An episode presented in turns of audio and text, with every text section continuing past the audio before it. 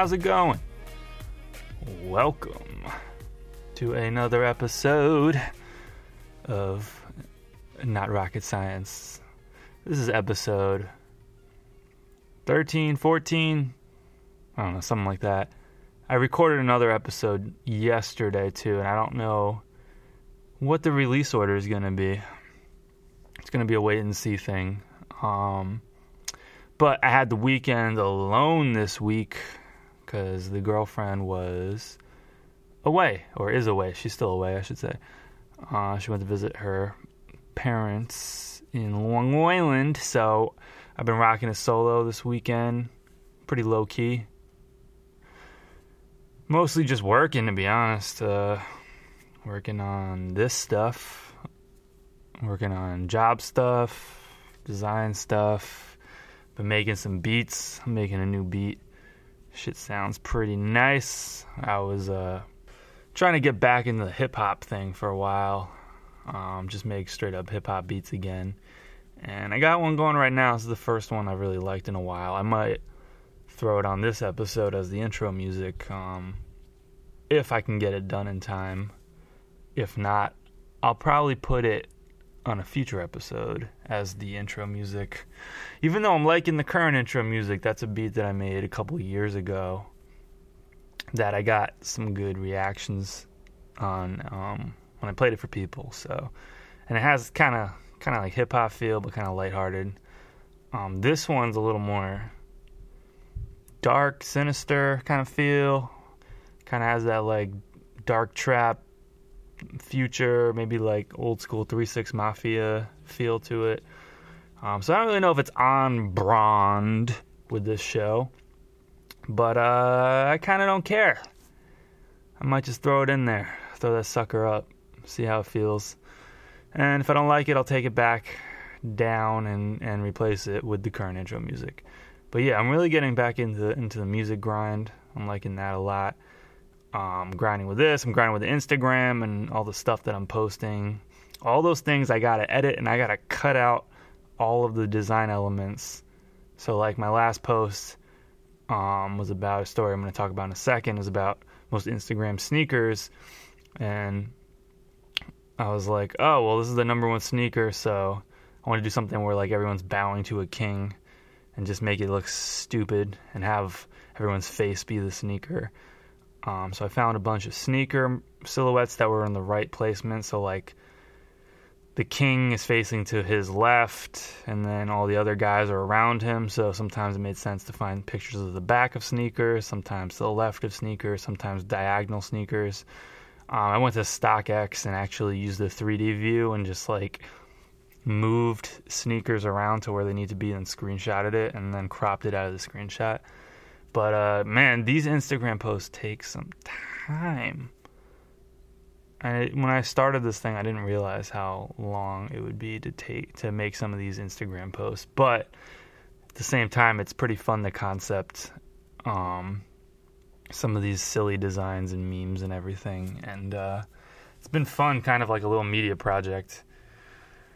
Um, but yeah, let's get into some of the latest happenings going on in sneakers, streetwear culture, hip hop, beats, music, blah blah blah blah blah. The same shit that The Verge, Complex, Hypebeast, High Highsnobiety, etc. all cover.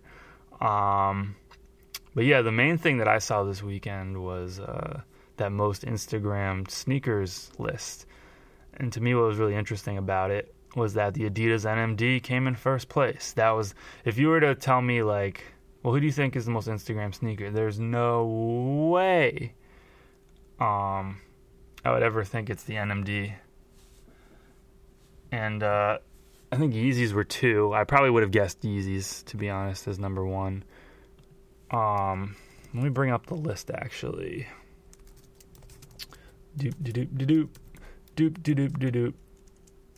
I'm trying to type and talk at the same time, and I'm not good at multitasking. All right, here we go. So yeah, it was the NMD was one, the Yeezy the 350s were two, Vans old schools were three. I know Vans is in a major comeback phase right now. Um, they have a lot of hype, but I don't think I would expect them to be the number three most Instagram sneaker. And then Adidas Superstar, Chuck Taylor, Stan Smiths, um, Air Max 90s, Huaraches, and then the Adidas Neo, and then Ultra Boosts old school checker vans and vapor max. So that's the top three six uh, that's the top 12 right there. Um definitely some surprises.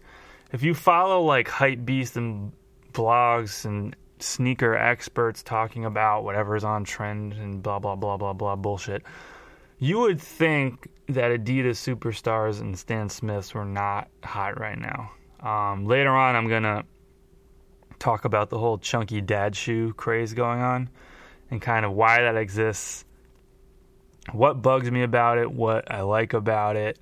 I'm to talk about that in a little bit. But you would think that for as much hype as those things get in the blogosphere, that it would be at least one of them, whether it's the, the Yeezy Wave Runner, the, the Balenciaga Triple S's, um, any of them would be one of the most Instagram shoes, but none of them are. I think it's a subculture thing. I think it's a high fashion and high B subculture thing. And in general, people don't really give a shit about those shoes. That's kind of my hypothesis because I don't see them. I live in New York City. I walk around New York City and I never see any of them. Any of them. I don't think I've ever seen any of them other than people waiting in line at like Supreme or something like that.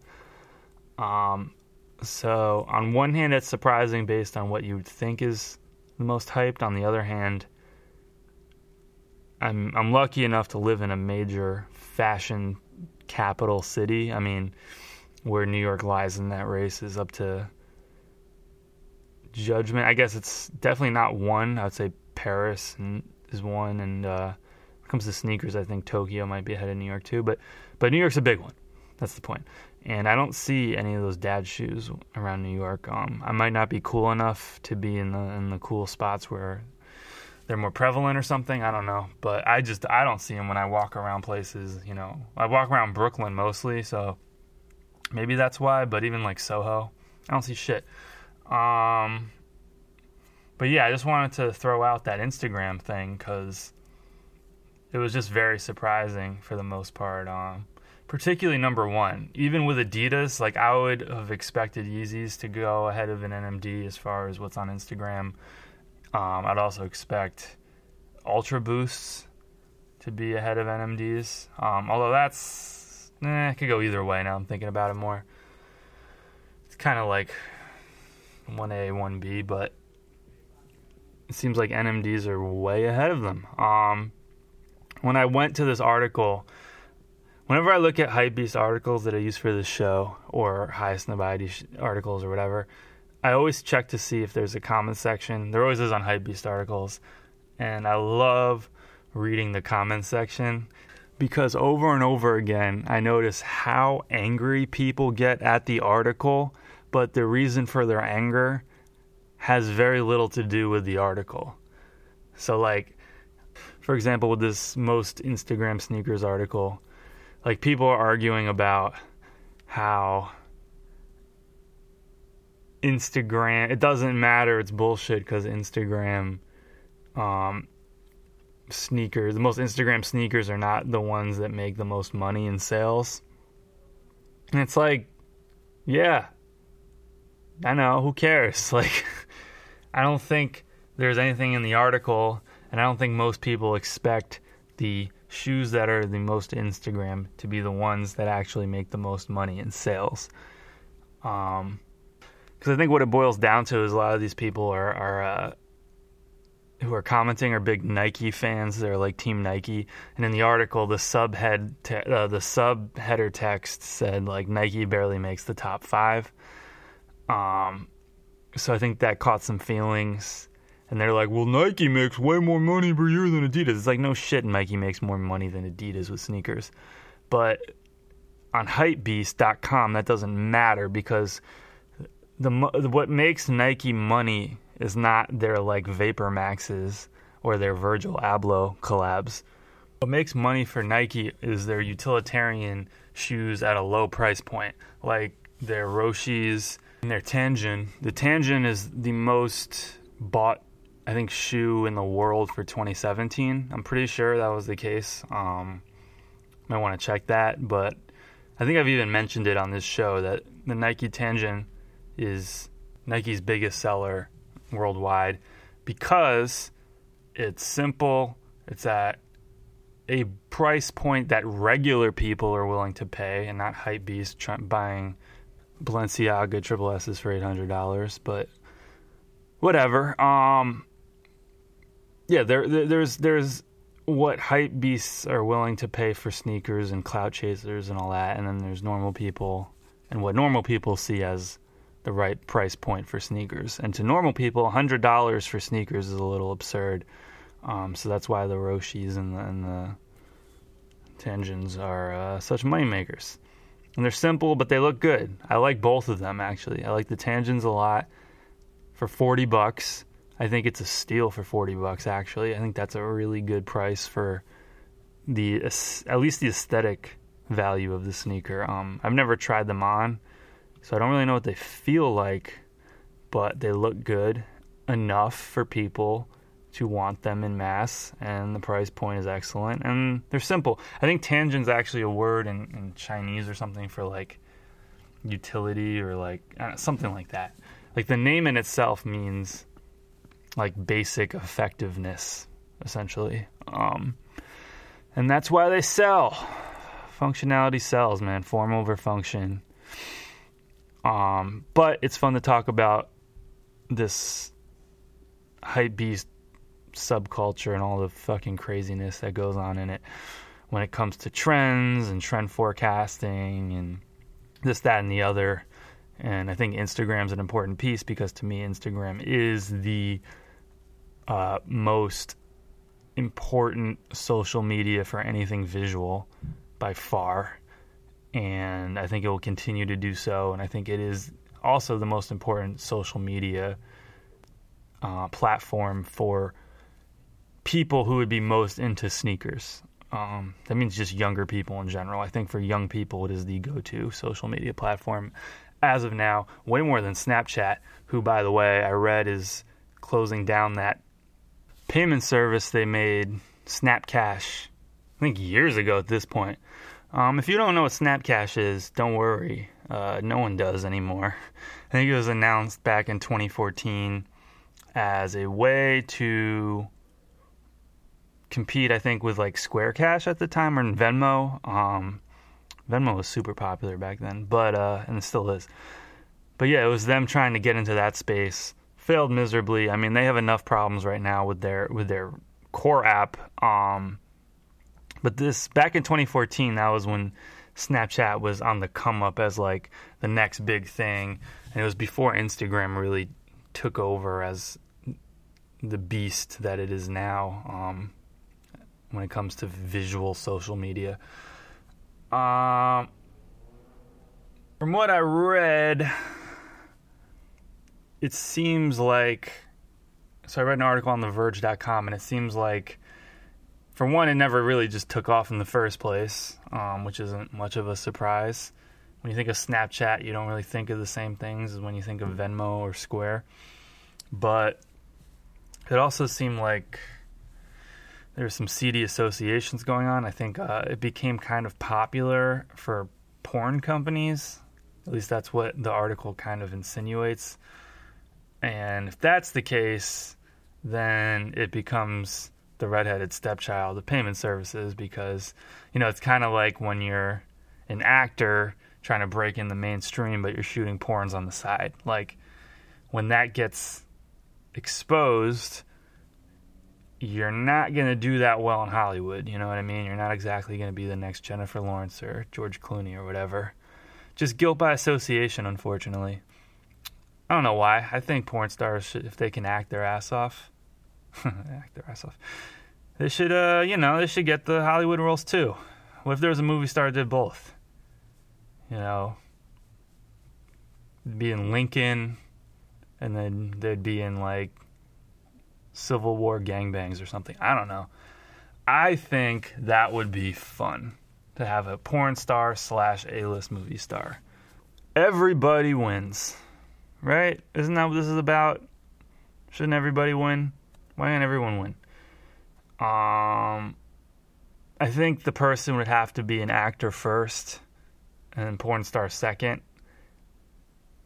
I think most porn stars are pretty terrible actors, so I think it's somebody with legit acting chops that tries to do the Hollywood grind, fails, makes it in porn, but has the leverage to act his or her ass off in the porns, and then somehow that has to lead to Hollywood. I think that's the only path for success there. I don't think you can do it any other way. Um, I don't think you can be like a porn star first, take acting classes, and then become a movie star. Although it sort of happened for Sasha Grey, I remember. Um, she was like on Entourage, and she's been in some movies since, but she wasn't a very good actress on Entourage. I mean, that's the only thing I've seen her in. she's not my type. I don't. I, the the super skinny, real thin girls don't do it for me. But uh, just personal preference. But I remember her on Entourage. She wasn't bad.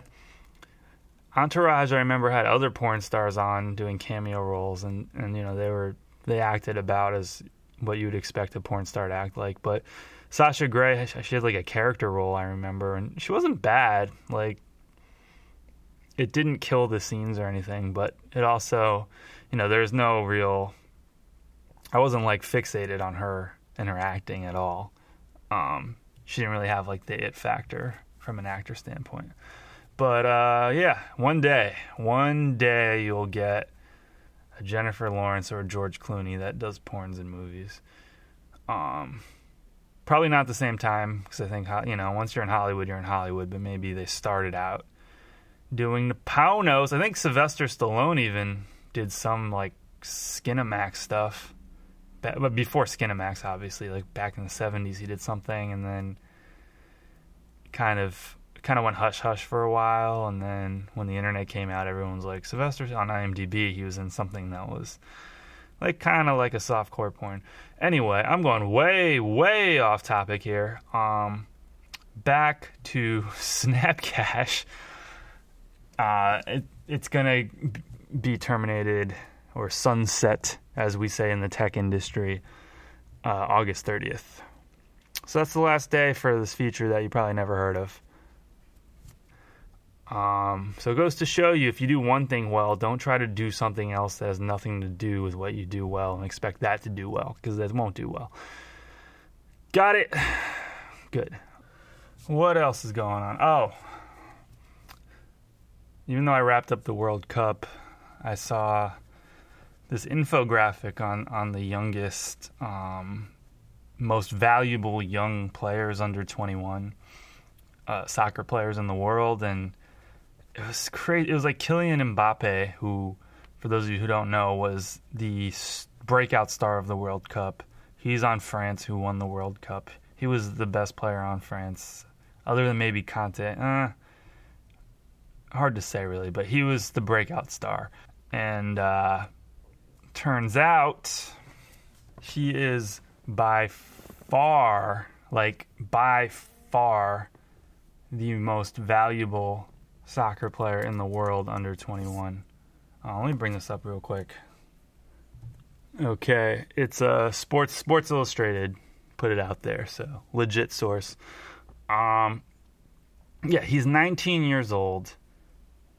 Kylian Mbappe is, and right now his value is 192.3 million euros. Jesus fucking Christ, that is insane.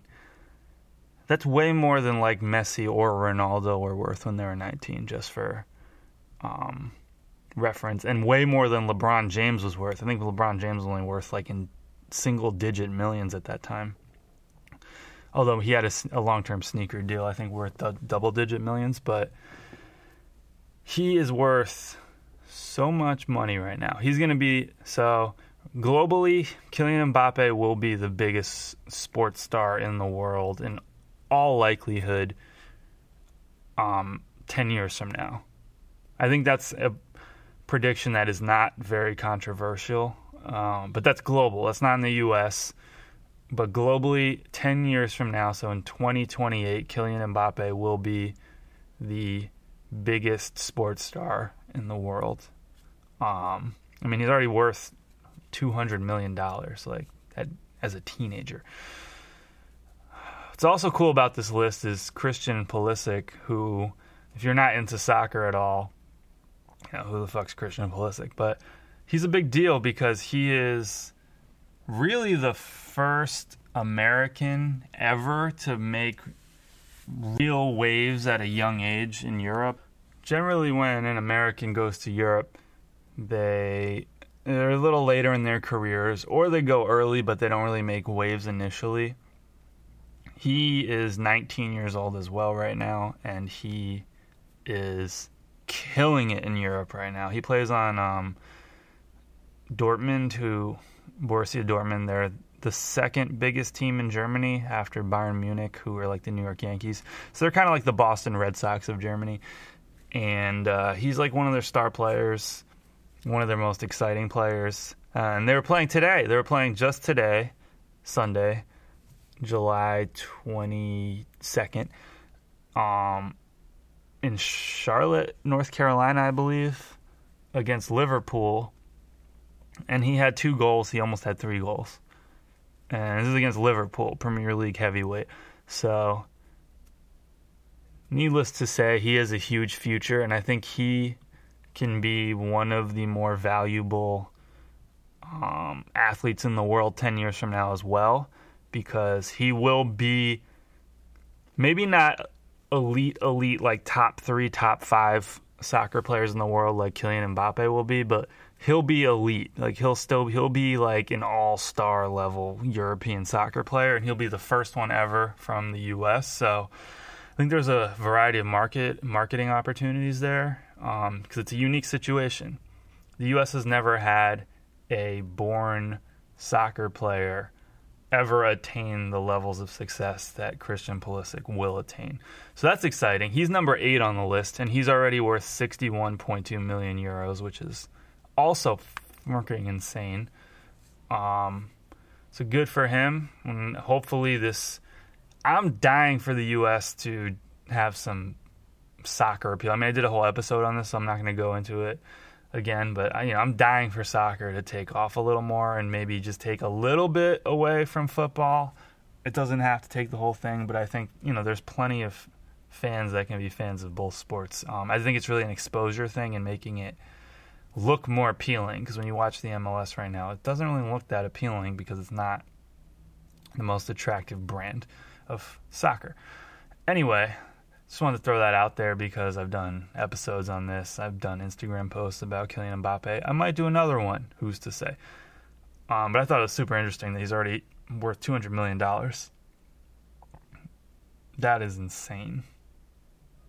That is, fuck, that might be too insane. Like hopefully this doesn't derail him because he could just retire right now at 19. he could he could just buy his own island right now and just kick back for the rest, of his life, and he's not even 21 yet. Uh, wow. Puts things in perspective a little bit for you. Question makes you question your own life decisions a bit, doesn't it? I couldn't be a pro soccer player. I could have practiced my whole life and it would have gone nowhere. I'm way too slow. I am slow as book. Just wasn't meant to be a soccer player, unfortunately. Although if I can be a professional athlete, any professional athlete would probably be a pro elite soccer player in Europe. that would be sweet. And it took me a long time to realize this, which is why I think soccer in America hasn't grown the way it has. I didn't realize how awesome it would be to be like a European a European soccer player until I was like 27 or 8. Um, so got to fix that, and then I think it could take off. But yeah, Christian Pulisic, super exciting. Kylian Mbappe. Hopefully, he doesn't spend it all too fast, huh? Maybe open up a Roth IRA. I don't even know if they have those in France. Anyway, moving on from that, we're going to talk about the main subject of discussion today the chunky ass dad shoes, those thickum ass dad shoes. And I remember like a year ago at this point reading articles about how you know the dad wave was in full effect and everything. Um, summer 2007, I think that's when Balenciaga released the Triple S. I think the Yeezy Wave Runner also got released about a year ago. And at the time, I expected that thing to just be like a little phase. Nope. Nope. Still big. And it makes me wonder why. Now, I don't hate the chunky dad shoes per se, but I do not understand the hype either. Um, I always thought these types of shoes, you know, I lived through the 90s. I'm not a young buck. I'm not an old buck, but I'm not a young buck. I remember when these types of silhouettes were big the first go around, and I didn't like them then. I thought they're too chunky, they're unpractical, they're big for big sake. But uh, you know, when Skechers was killing it in the 90s with these things, I didn't like them then. Now the colors are better, but the silhouettes are even more ridiculous. And honestly, I like the Wave Runner a little bit, the 700, mostly because of the color scheme, though. Um, but in general, I just I don't I don't get it. I don't get why people like these things so much, and I can't understand and I've watched tons of videos on people talking about these things who like them, and I've never heard anyone explain why they like them. And to me, it boils down to hypebeast culture in general. You know, people are like, "Wear what you like, bro." You know, don't let haters get you. Wear what you like. And I agree. No one should feel, I guess, like they should restrict themselves from what they wear. But I also think it's healthy to exercise a little self awareness and question why do I like this thing, and then try to break it down and drill deeper. Well, like for example, you know, with me, I always liked Ultra Boosts. I always loved from the first time I saw Adidas Ultra Boosts, I liked them. Before I even saw any like hype around them or anything, I just saw the silhouettes and I was like, oh, those are cool. So if I were to break down why I like Ultra Boosts, so I'd be like, I like Ultra Boosts. Why? Um, because they have a good balance between looking like something athletic and something aesthetically pleasing. Well, why do you like that?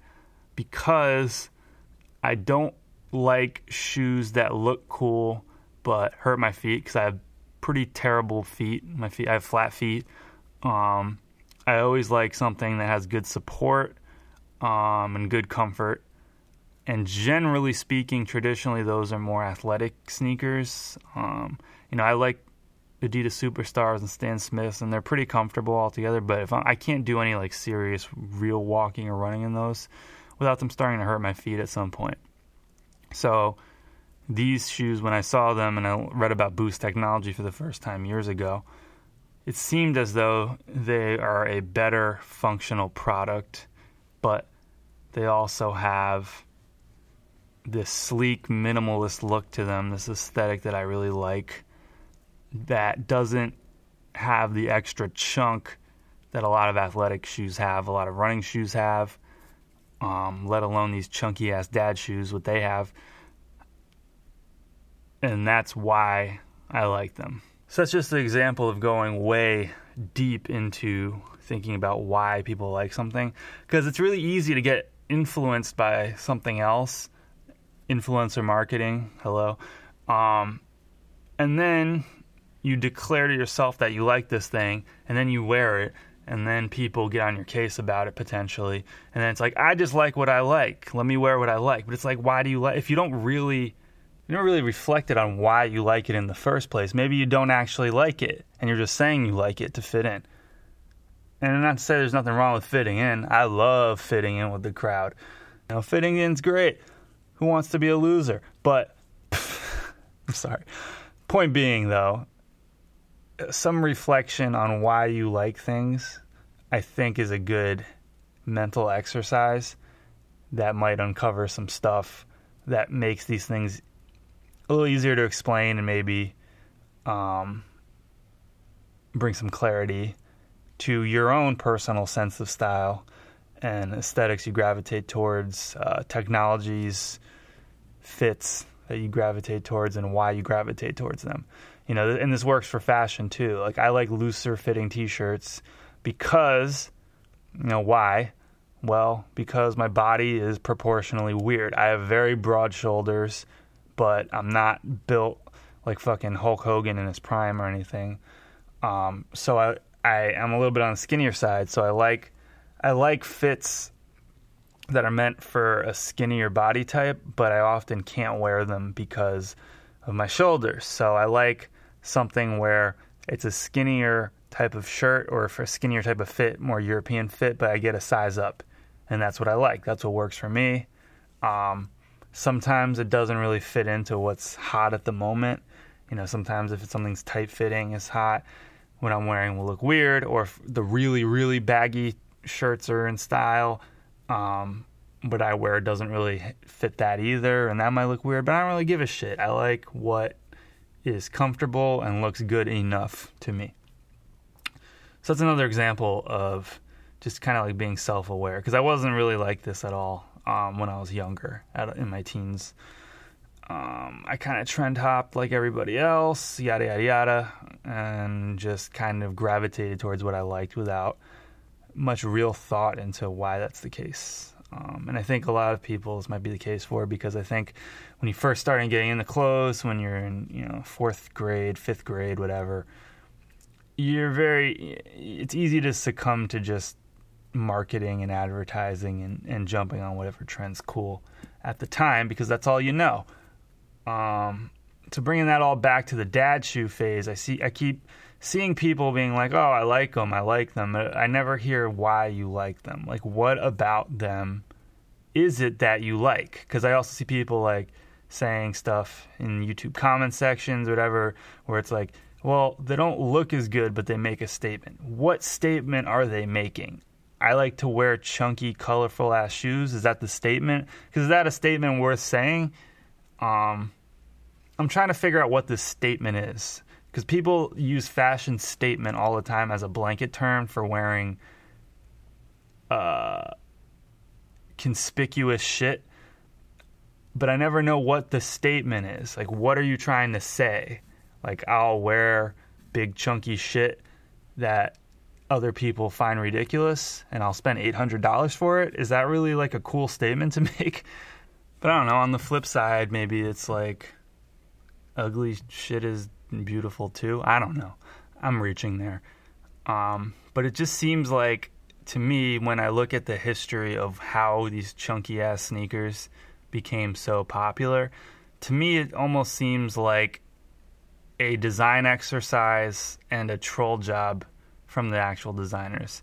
Um, a lot of people trace the beginning of this chunky dad shoe gorp core-ish type of thing. Gorp, I don't know if you want to know what gorp core is, but basically gorp core is this current in fashion design style that's kind of like camp chic. It's like um, when you see ASAP Rocky wearing like camping gear, basically. That's called gorp core, and it ties in with this whole like dad shoe, chunky shoe craze. Um, but I'm not gonna go too into that first there was normcore, which was the whole like wearing regular, boring, kind of plain pieces in an elegant way with your white Stan Smiths. That was big a few years ago, and now Gorpcore is wearing like Balenciaga camping shoes with some like high-end fashion houses version of camp gear, um, kind of like that Bernie Sanders chic kind of look. Anyway, back to what I was initially saying. So, Raf Simons, the designer, he's like a big time fashion designer, and uh, I think he runs creative direction. I think at Calvin Klein right now, and he was at Dior earlier. Big time fashion name. Um, I think he's Belgian. He's from Belgium, I think. Um, he designed back in like 2013 the Adidas Ozweego, which is one of their. I guess it's like their main dad shoe. Um, historically, I've always just knew, known about it as some random ass sneaker. Um, he designed it, added uh, more pastel saturated colors because the original Ozweego is just kind of like a generic chunky late 90s dad shoe. Nothing special. Looked kind of like something you'd get off the rack at Marshalls for like 40 bucks that your grandpa really likes to wear or something. Um, and yeah, he tried to make it fashionable back in 2013. Basically, got laughed at because of how ridiculous it looked. Um, but it was kind of planting that early seed of this dad shoe thing being maybe something that at one point in the high fashion world will become some sort of trend. Um, from there, things were kind of slow, but they started creeping up at like fashion weeks and things like that.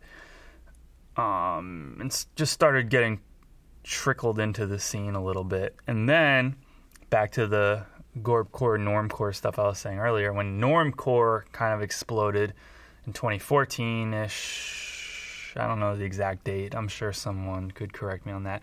I believe it started though around like late 2014 that whole craze started. Um, one shoe that got big and swallowed up into that whole scene was the New Balance 990. The New Balance 990 is like the classic gray New Balance dad shoe. Um, and that started getting hot. And unlike the Adidas Stan Smith or the Superstar or some of the other sneakers that were big in that initial run, um, the the New Balance 990 is a lot chunkier. It's not a sleek kind of minimalist low top kind of shoe. It's a it's a chunky, you know, it's made for the, the geriatric demo for lack of a better word. Um and that kind of became hot again. So that is kind of like opening the door. So what Raf Simons did back in 2013, that was kind of like pre- predicting the future and being before his time in a sense. And then the normcore craze and the New Balance dad shoes slowly blowing up um, is kind of what opened the door a little, just kind of cracked the door for this dad shoe thing to kind of blow up more mainstream last year in 2017.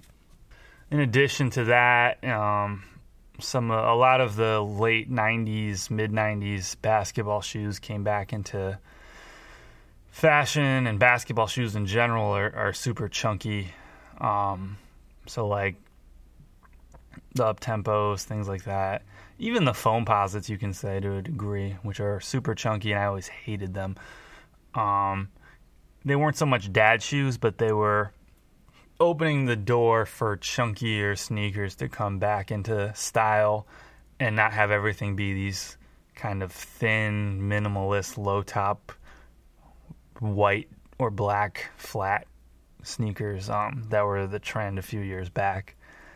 Um, there's a good video about all of what I just said that Highsnobiety did last year about the dad shoe craze, but they didn't really go into detail with anything. It was more just like a timeline, if you will. Um, so it's good to kind of like see the history, but what I want to know is why these things continue to stay in style? Um, that question was not asked in those videos. Um, but obviously, and as the video mentions, the main moment was when Balenciaga released the Triple S. That shoe caused a lot of controversy. It looks ridiculous to me. Having that be eight hundred dollars just because it's made by Balenciaga is totally fucking absurd. But uh, it opened the door. You know, it, it, it kicked the door down basically when it came to this tr- this dad chunky dad shoe trend. And uh, Yeezy released the Wave Runner after that, the 700, which was huge, still is a huge shoe. Um, but I'm starting to see signs that this dad trend is kind of dying down a bit because I saw an infographic on Instagram the other day where it talked about Yeezys only and the resale value of each model, and the 500s, which are just the plain white or black, or there might be another color. Dad shoe, chunky, the ugliest fucking shoe I've ever seen. Um, to me, that single handedly made me think less of the Yeezy brand because I love the 350s. I think 350s are the coolest sneaker to come out in a long time. 500s, trash. Trash, trash, garbage. I challenge anybody to do a design critique on that thing um, favorably. Anybody. I have not seen anyone defend the 500 successfully with any coherent argument from a design standpoint, a functionality standpoint, as to why that shoe deserves any monetary value attached to it, let alone what people charge. But the point is, the 500 has a horrible resale value. It's basically a flop um, when it comes to resale. And, uh, you know, maybe just because it's so fucking ugly, that's why people don't like it as much. And maybe they like other dad shoes. Or it might just be an early hint of this dad shoe trend coming to an end, hopefully quickly. Um, to me, there's no classic aesthetic attached to this. You know, the whole dad shoe trend. You know, to me, it, you can say it goes back to the the New Balance 990 if you want, or some of the 80s Reeboks. But to me, what I'm seeing with these modern dad shoes, it really looks like a fucking Skecher from 1997. Like that's what it looks like. That's what the Balenciaga looks like. It just looks like a Skecher on steroids. Um, it looks like the the Yeezy 500. They look like Skechers shape ups, which were probably when they came out the most uncool sneaker you can possibly buy. They were made particularly for old people with bad feet. Um, I think I remember the commercial for the Skechers Shape Ups being like Joe Montana, his like retired ass Joe Montana, saying like, "Oh, my feet are hurting. I need something to help my feet or whatever." And he wears the Skechers Shape Ups. Like my dad has Skechers Shape Ups. They are not cool. There's nothing cool about them, but that's exactly what this 500 is. Um, the Balenciaga Triple S's are a more color crazy version in a sense, and I will admit the silhouette is probably designed a little bit better than the skate. The shape up's a little less squarey, a little less, less boxy, but uh, it's still all the same thing. And I would predict this trend's going to go out of style within the next year, two years at latest. Um, but it makes me just think of like, did fashion designers just get together one night, you know, maybe drink a bottle of wine or two, got hammered, and were like, let's just troll the fashion community and make the ugliest shit we can possibly make and see if it sells. Because I, that's how it comes across to me. Um, aesthetically speaking, it's really hard to defend these things, and I challenge anyone to do that effectively. Anybody, please email me, notrocketscienceshow at gmail.com. DM me on Instagram, NRS underscore show, and just give me some sort of argument on what is so appealing about these ugly ass shoes. I mean, I'll say it again. I kind of like the the Yeezy Wave Runners a bit from a from a color standpoint. They're nice. They're not as chunky as the Balenciagas, um, but they still just look like a fucking jet ski on your feet at the end of the day. Um, and they don't have the storytelling attached to it that classic sneakers of the past, like the Jordan 3 or the Jordan 11, have. Um, they just don't look right on the feet. It exaggerates the foot. It doesn't complement the foot. And people are doing the crop pants thing to make up for it. They're buying baggy pants and then cropping, cropping them up from the bottom um, instead of the tapered look of the joggers paired with Stan Smiths and All Stars and that whole aesthetic. to me, it's just I don't know. It's kind of just ass backwards from a functionality standpoint.